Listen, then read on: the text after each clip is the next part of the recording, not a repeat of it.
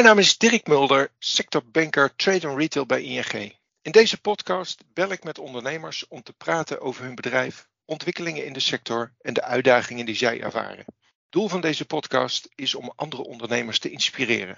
In de zoektocht naar het perfecte horloge begint Wiebe van der Gang in 2002 met het ontwerpen en ontwikkelen van horloges. Dankzij zijn achtergrond in de fijnmechanica is Wiebe uiteindelijk in staat om een horloge te produceren dat voldoet aan zijn standaard. Jaarlijks worden een kleine 200 horloges gemaakt. Vandaag ga ik daarover in gesprek met Nienke Hovreda, verantwoordelijk voor marketing, communicatie en verkoop bij Van der Gang Watches.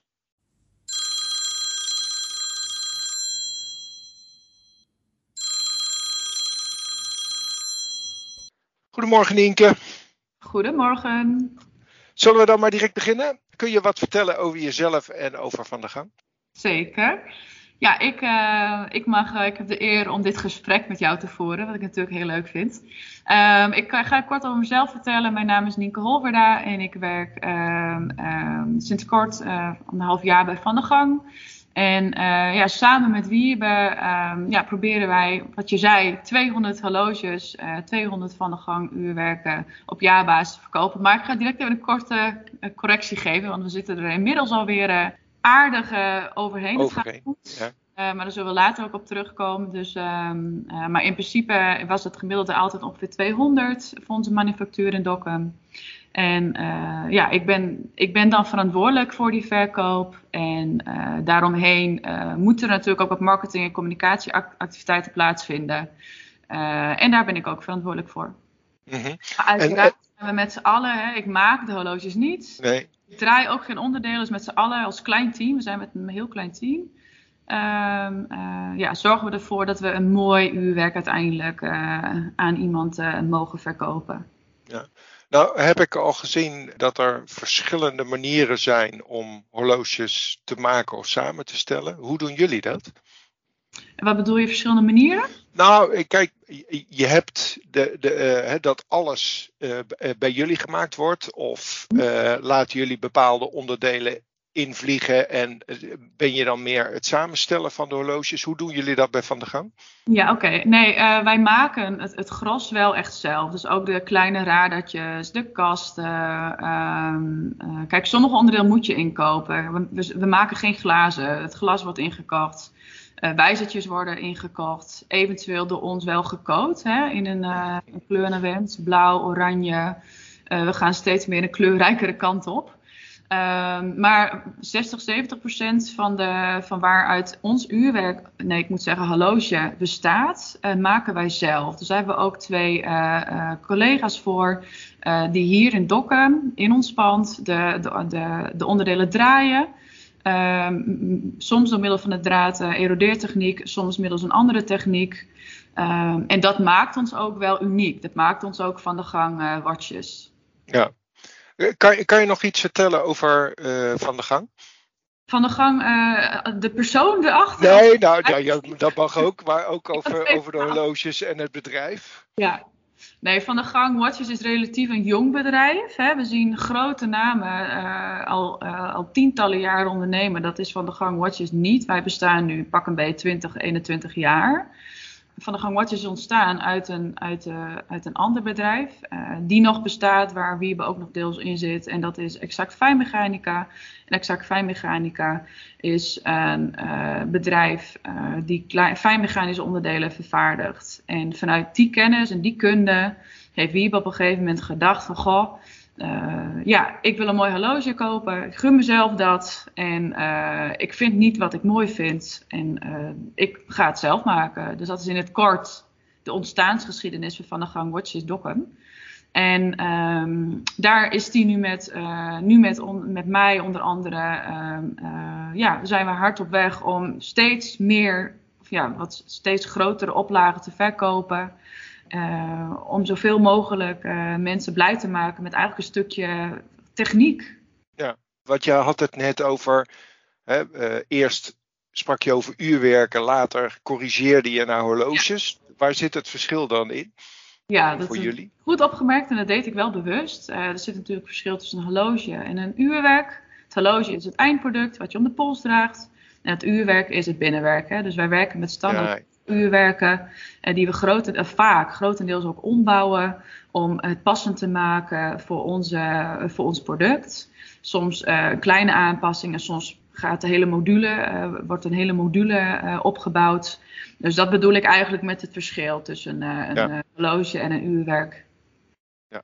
Nou had je het erover, of had ik het er in het begin over. Jullie maken ongeveer 200 horloges in een jaar. Jij zei, nou daar kom ik nog met een correctie op. Nou, ik ben benieuwd.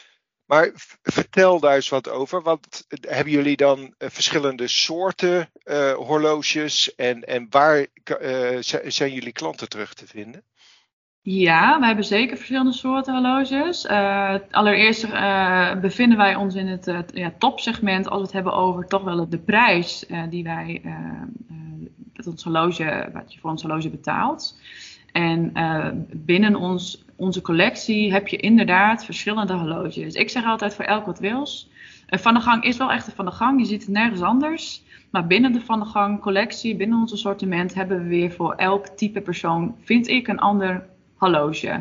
Zo hebben we de Classic GMT's, heel ingetogen, weinig opsmuk. Maar we hebben ook de Vlieger, een relatief nieuw horloge. Stoer, robuust, kleurrijk vaak. Dat vaak weer gewild is bij een heel ander persoon. Natuurlijk hebben we ook de kleinere 36 mm dameshorloge voor de dames. En uiteraard voor de heren met een smallere pols. Daartussenin zit nog een sportievere chronograaf. En een original. Een original is ook het allereerste horloge wat ooit is vermarkt door Van der Gang Watches. Dus ja, we hebben verschillende horloges. En je vroeg net nog volgens mij, wie is dan jullie klant? Ja. Ja, dat kun je natuurlijk heel breed trekken. Ik denk wel dat je een verschuiving ziet in onze klant. Vaak wordt er gedacht dat ons horloge begint bij ongeveer €7.000. Dat is natuurlijk een vrij hoog bedrag. Ja. Je ziet verschillende klanten. Het is niet zo dat het alleen klanten zijn met een hele grote beurs. Je ziet ook echt klanten die daar jarenlang voor sparen. En gewoon helemaal gek zijn van die techniek erachter. En het mooie is ook dat we het over het algemeen 80%, 85% van de verkoop ook hier doen. Dus fysiek. Ja. Hoewel we ook steeds meer verschuiving zien naar online. En het mooie is ook dat die klanten die echt helemaal gek zijn van die techniek. Dat als je die even rondleidt door ons bedrijf. Dat je dat dan ook echt voelt aan die mensen. Dat ze niet alleen voor dat mooie horloge gaan. Want het is natuurlijk ook wel een beetje een statusproduct. Voor vrouwen eerder een juweel. Maar dat ze ook helemaal gek zijn van hoe wij het horloge maken. Dus ja, eigenlijk heb je de techniek gekken. Een beetje in het verlengde ook. Het technisch aspect. Je ziet de minuscule radertjes die we deels zelf maken. En dat is vaak ook terug te herleiden naar mannen die ook in het verlengde fascinatie hebben voor wat er onder de motorkap gebeurt van de auto. Ja.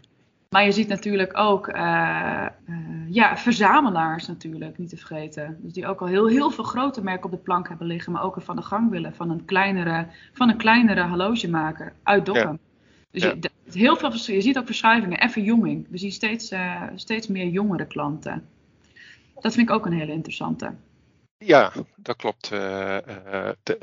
Dan vraag je je af waar ze dat geld dan vandaan halen. Of merk je dan dat ze echt jaren daarvoor sparen? Of krijgen van hun ouders voor een bijzondere gelegenheid? Ja, ook. Jazeker. Ja. Voor een diploma, voor het behalen van een diploma. Maar dan krijgt iemand het van zijn ouders. Dat is een heel mooi cadeau. Die we eventueel ook nog kunnen personaliseren. Maar we zien ook echt wel de 30er die hier op eigen houtje komt, zonder ouders. Ja. En die vaak die toch al wel het geld ervoor over hebben voor een mooi horloge. Ja. Terwijl vroeger, 20 jaar geleden weet ik, zag je toch vaker... ik moet natuurlijk niet aan leeftijdsdiscriminatie doen. Hè? Nee. Maar er zijn toch ouderen die vaak kozen voor een wat duurdere horloge uit, in ieder geval ons segment. Ja. Nee, maar je merkt het natuurlijk ook wel als je nu de kranten leest. De discussie die er ontstaat. Veel voetballers die natuurlijk... artiesten die natuurlijk hun horloge laten zien. En dat een horloge steeds meer statussymbool ook wordt. Misschien heeft het met die cryptowereld te maken. Dat daar zit heel veel jeugd in, voor mijn gevoel.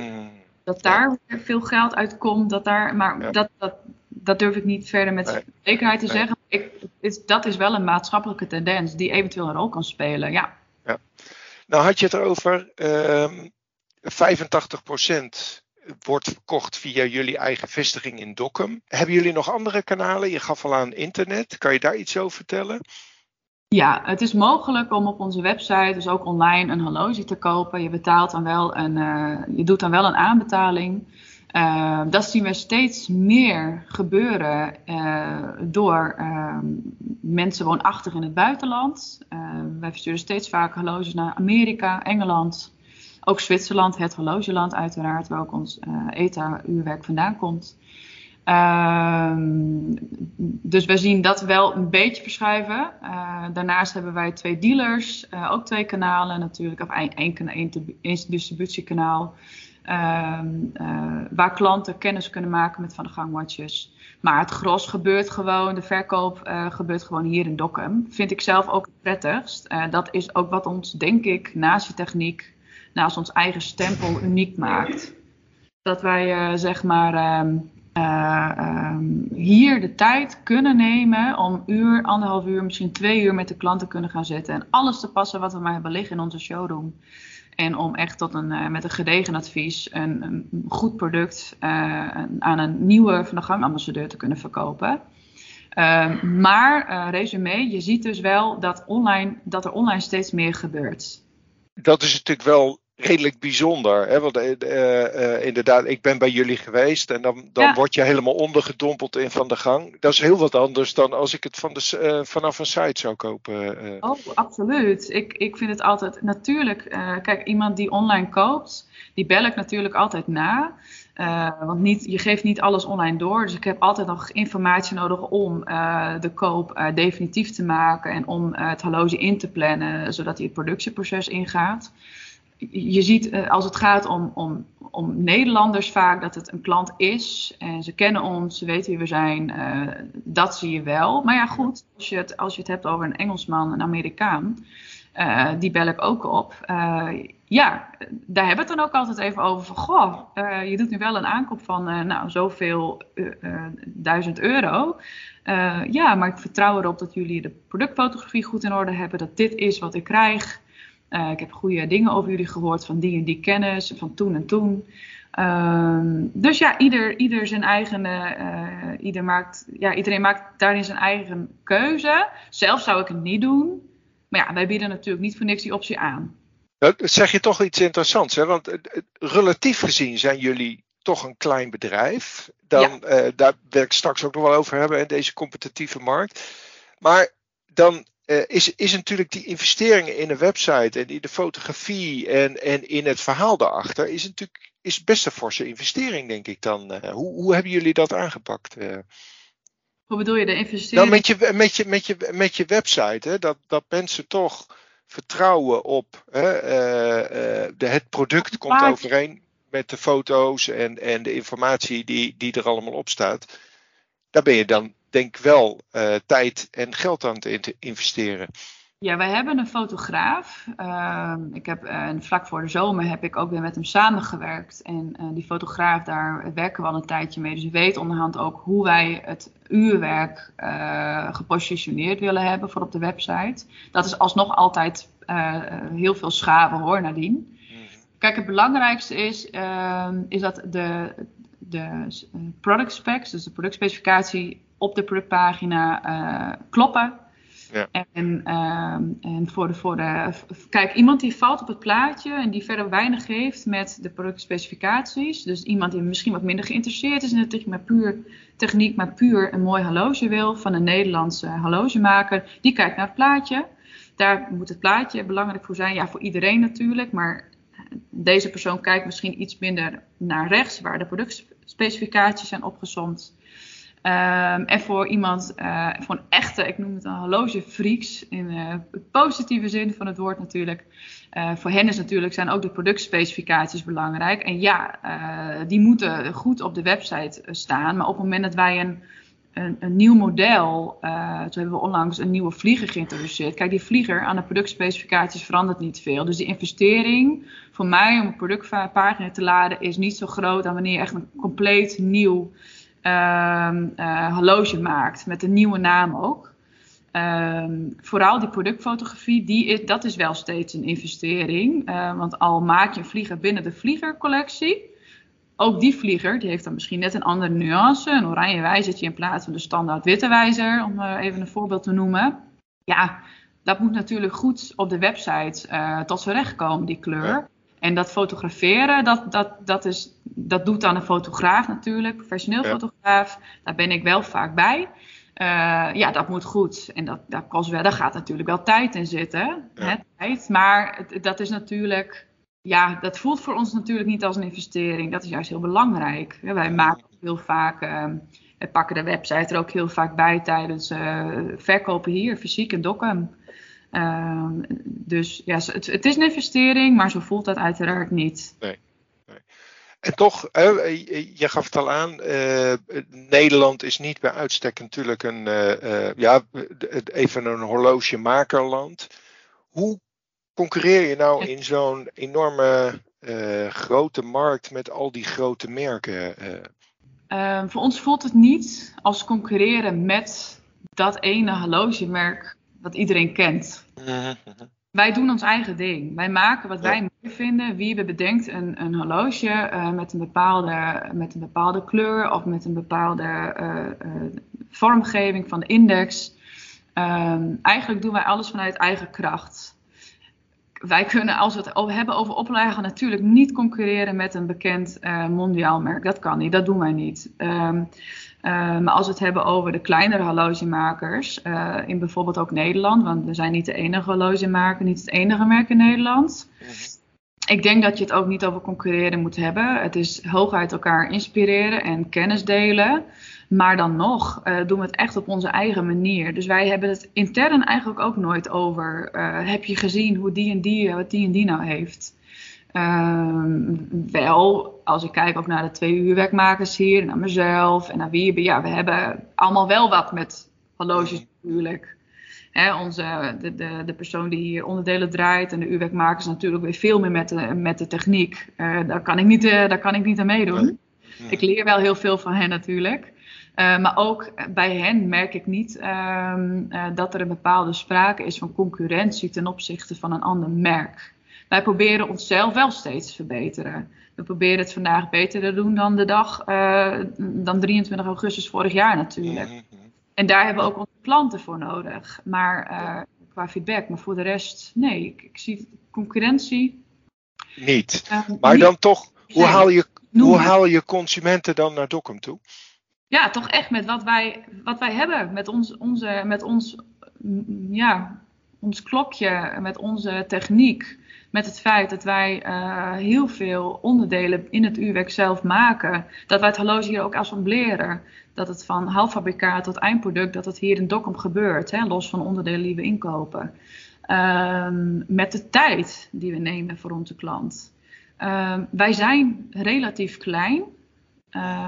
Dus wij kunnen ook met onze klant zitten. Dat kan niet overal meer. Dat persoonlijke is lang niet overal meer zichtbaar. Ik kan wel met zekerheid zeggen dat wij dat wel kunnen aanbieden. Kijk, en hoe je klanten... Dat zijn natuurlijk de emotionele aspecten waarmee wij een klant naar Dokkum halen. Kijk, dan hebben we het natuurlijk nog niet over de manieren waarop we dat doen. Maar vertel daar eens wat over dan. De manieren waarop jullie hoe mensen met Van der Gang kennis maken. Ja.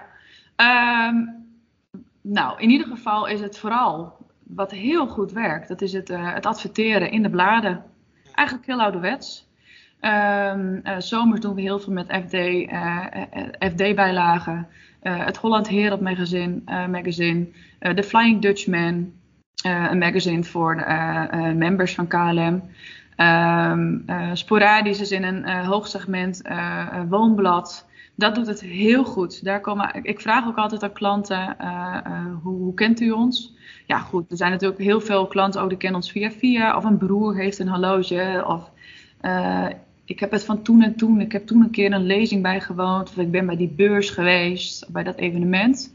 Maar ook heel veel klanten die wij binnen zien komen vanuit een advertentie. En daar zijn we ook wel een beetje mee aan het experimenteren. Om het niet alleen maar in het topsegment bladen te zitten. Of toch topsegment, maar in de bladen die niet in de schappen liggen. Maar om dat wel steeds meer te doen. Zo zaten we afgelopen maand in de quote. Daar was ik mee bezig. En daar gaan we binnenkort misschien weer wat leuks mee doen. Dus dat is een heel belangrijk kanaal voor ons. Eigenlijk het print. En ja, online, op het moment dat wij iets echt nieuws hebben te melden, bijvoorbeeld een nieuw model, dan stellen we onze klanten natuurlijk eerst op de hoogte middels een nieuwsbrief. En dan wordt daar ook altijd wel even iets aan gewijd op social media. Ja. Maar wij zijn bij uitstek niet het merk dat wil spammen. Dat zie je natuurlijk steeds meer. Nieuws moet niet onder de radar verdwijnen. Dus wij proberen het wel een beetje te verspreiden door het jaar heen. Ja. En zo'n nieuwsbrief dan, hè, want dat is om contact te blijven houden met je klant. Maar je zegt, je wil ze ook niet spammen. Hoe doen jullie dat? Hoe pakken jullie dat dan aan? Door eigenlijk bij 3, maximaal 4 nieuwsbrieven per jaar te houden. Dat vinden wij in ieder geval genoeg. Dat heeft de praktijk ook wel uitgewezen inmiddels. Wat ik zelf wel heel mooi vind, is dat ik soms klanten er even uitpik en hen nadien nog even een kaartje stuur. Hoe gaat het? Hey, je bent toen en toen getrouwd, daarom heb je het horloge. Heb je ervan genoten toen? Ja. Of klanten die wat extra wensen hadden. Of bijvoorbeeld om wat voor reden het horloge heel snel moeten hebben. Dat we die eruit pikken. Dat is ook een beetje ad hoc kijken van wie heeft wat nodig. En wat we ook proberen te doen is toch wel weer die evenementen wat op te pakken. Dat heeft nu wel 1,5 jaar stilgelegen. En dat is natuurlijk ook een hele mooie manier om in contact te staan met onze huidige, al van der Gang Watches ambassadeur. Ja, en waar moet ik dan aan denken? Evenementen? Dan gaat het vooral om evenementen, vaak waar georganiseerd bij een bepaald automerk, waar we mogen staan. Een evenement gerelateerd aan een sport. Daar zijn we wel wat kieskeurig in, want we worden heel vaak uitgenodigd om ergens te komen staan. Dus we zijn wel redelijk kieskeurig, om het zo te zeggen. Je zult dan niet, als het zo meteen weer helemaal aan is, het evenementenseizoen. Je zult ons niet elke maand ergens treffen.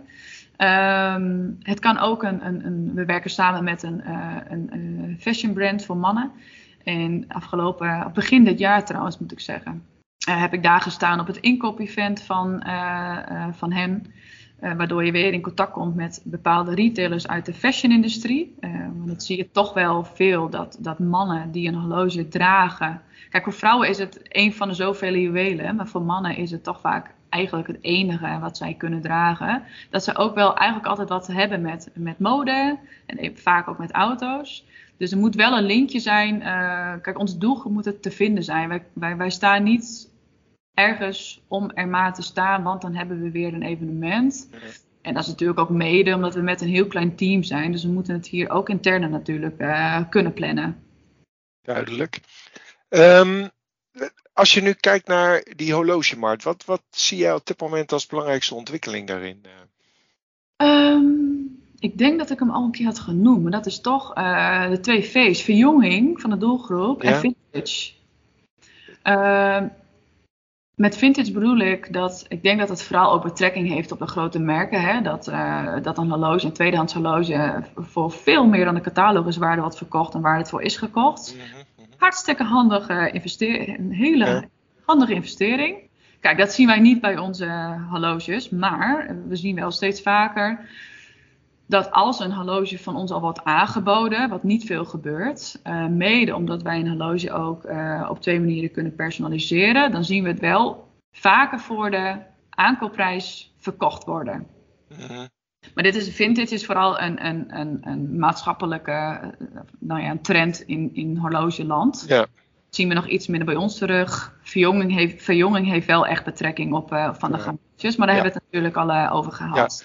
Ja. Merk je dan ook dat jullie in jullie merken, dus de merken die jullie aanbieden, in de horloges die jullie aanbieden, dat je daarin gaat verjongen? Of zeg je gewoon nee, wij zijn van de gang en we merken dat het ook aansluit juist bij die jonge doelgroep? Dat laatste zeker. Hè? Dat we steeds vaker zien dat het niet alleen een persoon, man of vrouw, is die al een tijdje meedraait en daar ook echt het geld voor heeft. We zien dus ook steeds vaker jongeren die pas net werkzaam zijn bijvoorbeeld. Dus in die zin ja, die verjonging merken we. Maar als we kijken naar onze horloges... Het zou best wel eens kunnen zijn dat wij op termijn een horloge ook echt uitbrengen met dat gedachtegoed. Ja. Een jonger horloge. Wat eventueel ook meer aanslaat bij de jongere doelgroep. Ja. Want die moeten het natuurlijk, nu, of ze kiezen nu uit het aanbod dat we nu hebben. Ja, dat is duidelijk. Dus, ja. Ik kan me voorstellen dat voor zo'n merk als jullie, hè, dat de afterservice natuurlijk ook heel belangrijk is. Kan je daar iets over vertellen? Kijk, ik neem aan dat zo'n horloge heel lang meegaat. Maar goed, daar kan natuurlijk altijd wat mee gebeuren. Hoe is dat bij jullie geregeld? Ja, natuurlijk. Het is uiteindelijk, en dat is ook het mooie, hè, dat, kijk, ons horloge bestaat natuurlijk voor een groot deel uit het mensenwerk. We maken met heel veel passie en elk hier heeft haar eigen schakel daarin, een horloge. En dat blijft mensenwerk en het is een mechanisch horloge. Kijk, als er wat meer aan de hand is, dat kan. En dat kan per ongeluk zijn gebeurd door onze klant zelf. Het horloge kan vallen. Maar het kan ook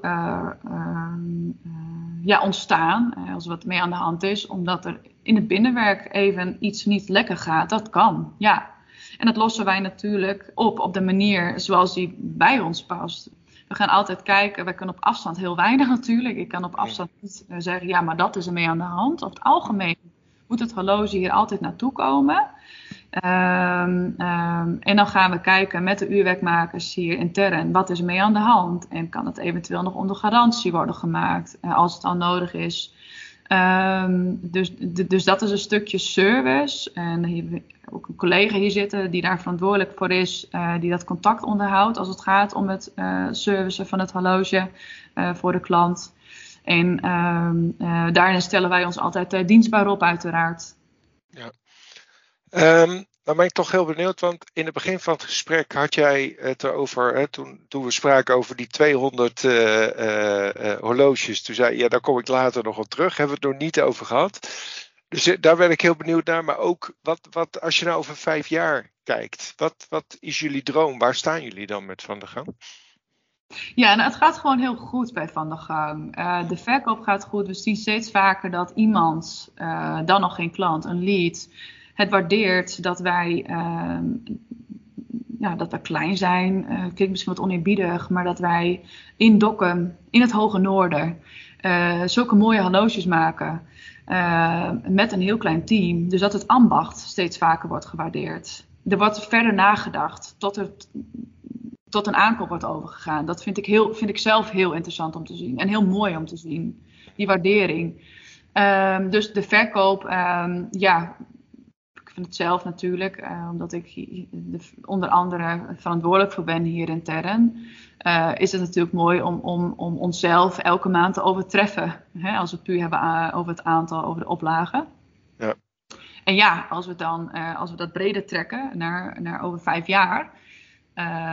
Goed, dat vind ik altijd een hele, hele lastige vraag. Want ja, er kan van alles gebeuren, dat weet je niet. Maar als we zo doorgaan, dan kunnen we die oplagen misschien wel verdubbelen. Mm-hmm. Maar dan hebben we ook extra uurwerkmaker nodig. Hè? Die zijn schaar. Ja. Daar lopen we wel tegenaan trouwens. Ja, want hoe doen jullie dat nu dan? Want er is natuurlijk sowieso een schaarse arbeidsmarkt. Ik kan me voorstellen dat dit echt, wat je zei, een ambacht is. Dus dat de mensen niet makkelijk te vinden zijn. En dan zit je in Dokkum. Dat is natuurlijk niks te nadelen van Dokkum. Hè? Want een mooie rit er naartoe. Maar het is niet waar de meeste mensen wonen en werken. Dat klopt inderdaad. Dus dat maakt het, hè, dat die ligging van ons, hè, als we het toch al hebben over schaarste, dat maakt het misschien wel wat extra moeilijk. Ja. Dus hebben we nu een uurwerkmaker. Hij gaat in het weekend terug naar naar België. Daar woont hij officieel. En dan is hij hier door de week in Dokkum. We zorgen er natuurlijk wel voor dat hij onderkomen krijgt. En we hebben nog een uurwerkmaker uit de polder. Dus we zien over het algemeen wel dat ze een stukje moeten rijden. En als we puur kijken naar de nieuwe AWA's van uurwerkmakers, dat elk jaar weer dat elk jaar afstudeert, ja, dat loopt wel terug. Vorig jaar zijn we daar wel tegen aangelopen. Toen hadden we echt, door drukte, het natuurlijk een heel positieve ontwikkeling is. Daar ging wel wat tijd in zitten om een uurwerkmaker te zoeken. We hebben nu twee uurwerkmakers die hier volledig aan het werk zijn. Maar wat ik net zei, als je wilt groeien in oplagen, die capaciteit moet wel meegroeien. Dus ik voorspel nu al dat er een extra uurwerkmaker nodig is. Als er maar, even pak een beet, een paar tientallen horloges op jaarbasis extra willen gaan maken. Kijk, tegen een koop zeg je geen nee. En soms kun je dat natuurlijk nog een beetje verlengen. Hè? Of kun je de leeftijd nog een beetje verlengen. Dat is toch wel een beetje inherent aan het kopen van een horloge uit een bepaald segment. Maar dat is natuurlijk, je kunt niet dat in den treuren je leeftijd blijven verlengen. Dus dan zul je op een gegeven moment zien dat er een uurwerkmaker voor nodig is. En dat geldt natuurlijk ook voor de pintere mannen die de onderdelen kunnen maken en computergestuurde machines kunnen aansturen. Zij zijn ook heel belangrijk. En je ziet toch wel in de maatschappij dat wel terugloopt. Hè? Dat het is een kennisgestuurde maatschappij en je ziet steeds minder waardering. Of je ziet minder waardering voor de makers. En daar lopen we soms wel tegenaan. Ja. Ja. Aan de andere kant zou je natuurlijk ook kunnen vragen, is die groei wel nodig? Zou je in deze omvang, want even als er geen ambachtslieden te vinden zijn, je zou kunnen zeggen, het gaat zo goed, dan moet je alleen meer mensen verkopen. Dat is natuurlijk vervelend, maar... Ja, nou kijk, die groei nodig. Ik krijg ook wel eens de vraag van, willen jullie ooit zo groot worden als? Nou ja, vul maar een naam in. Nee, dat willen wij niet. Maar daarom er zit een verschil met groeien in 50 horloges per jaar en een paar honderd horloges per jaar. Hè. Dus ik geloof erin dat die groei van 50 horloges per jaar zeker moet kunnen worden opgevangen. Ja, Nienke, nog een andere vraag waar op dit moment heel veel bedrijven tegenaan lopen. Dat is het tekort aan onderdelen, tekort aan materialen en natuurlijk de hoge inflatie. Hebben jullie daar ook last van? Ja, daar hebben wij zeker last van.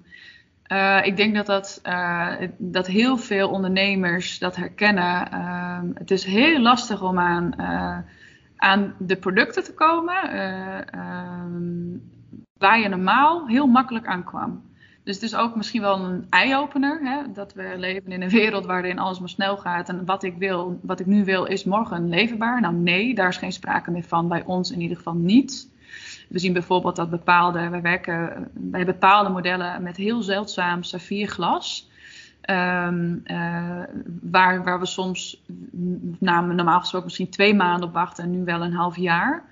Ik heb het heel recent nog meegemaakt met onze gouden sluitingen. Dat heeft maanden geduurd. Ja, en het vervelende is dat daar een klant op moet wachten. Dus dat doet gewoon wel een beetje pijn, maar je kunt er niks aan doen. Wat doen jullie om het op te lossen? Of zeg je van, er is geen oplossing voor? Nou, eigenlijk wat we doen om het op te lossen... Ja, wij zeggen dan wel eens... Goh, dan moeten we een andere leverancier zoeken... die wel snel kan leveren. Maar die leverancier loopt tegen hetzelfde aan. Mm-hmm. En ten tweede, je hebt juist ooit met die leverancier, je bent met die leverancier om een bepaalde reden gaan samenwerken. Namelijk dat ze de kwaliteit leveren die jij wilt. Die voldoet aan jouw maatstaven. Dus dat is lastig. Mm-hmm. Dus het is aan ons gewoon de taak om tijdig te signaleren op de voorraad. En om tijdig te bestellen wat we nodig hebben. Ja. Gaan jullie zelf ook meer voorraad aanhouden? Ja, dat wel. Wij proberen wel een stukje meer te kunnen doen dan wat we deden. Dus om iets meer voorraad te hebben, zodat je iets meer speling hebt. Ja. Nienke, tot slot van dit gesprek vraag ik altijd aan mensen of ze nog een tip hebben voor ondernemers. Heb jij een tip voor ondernemers? Dat vind ik meer een vraag voor eventueel dan de wiebe, zeg maar. Maar als ik even voor mezelf kijk. En ik kijk ook naar Van der Gang Watches.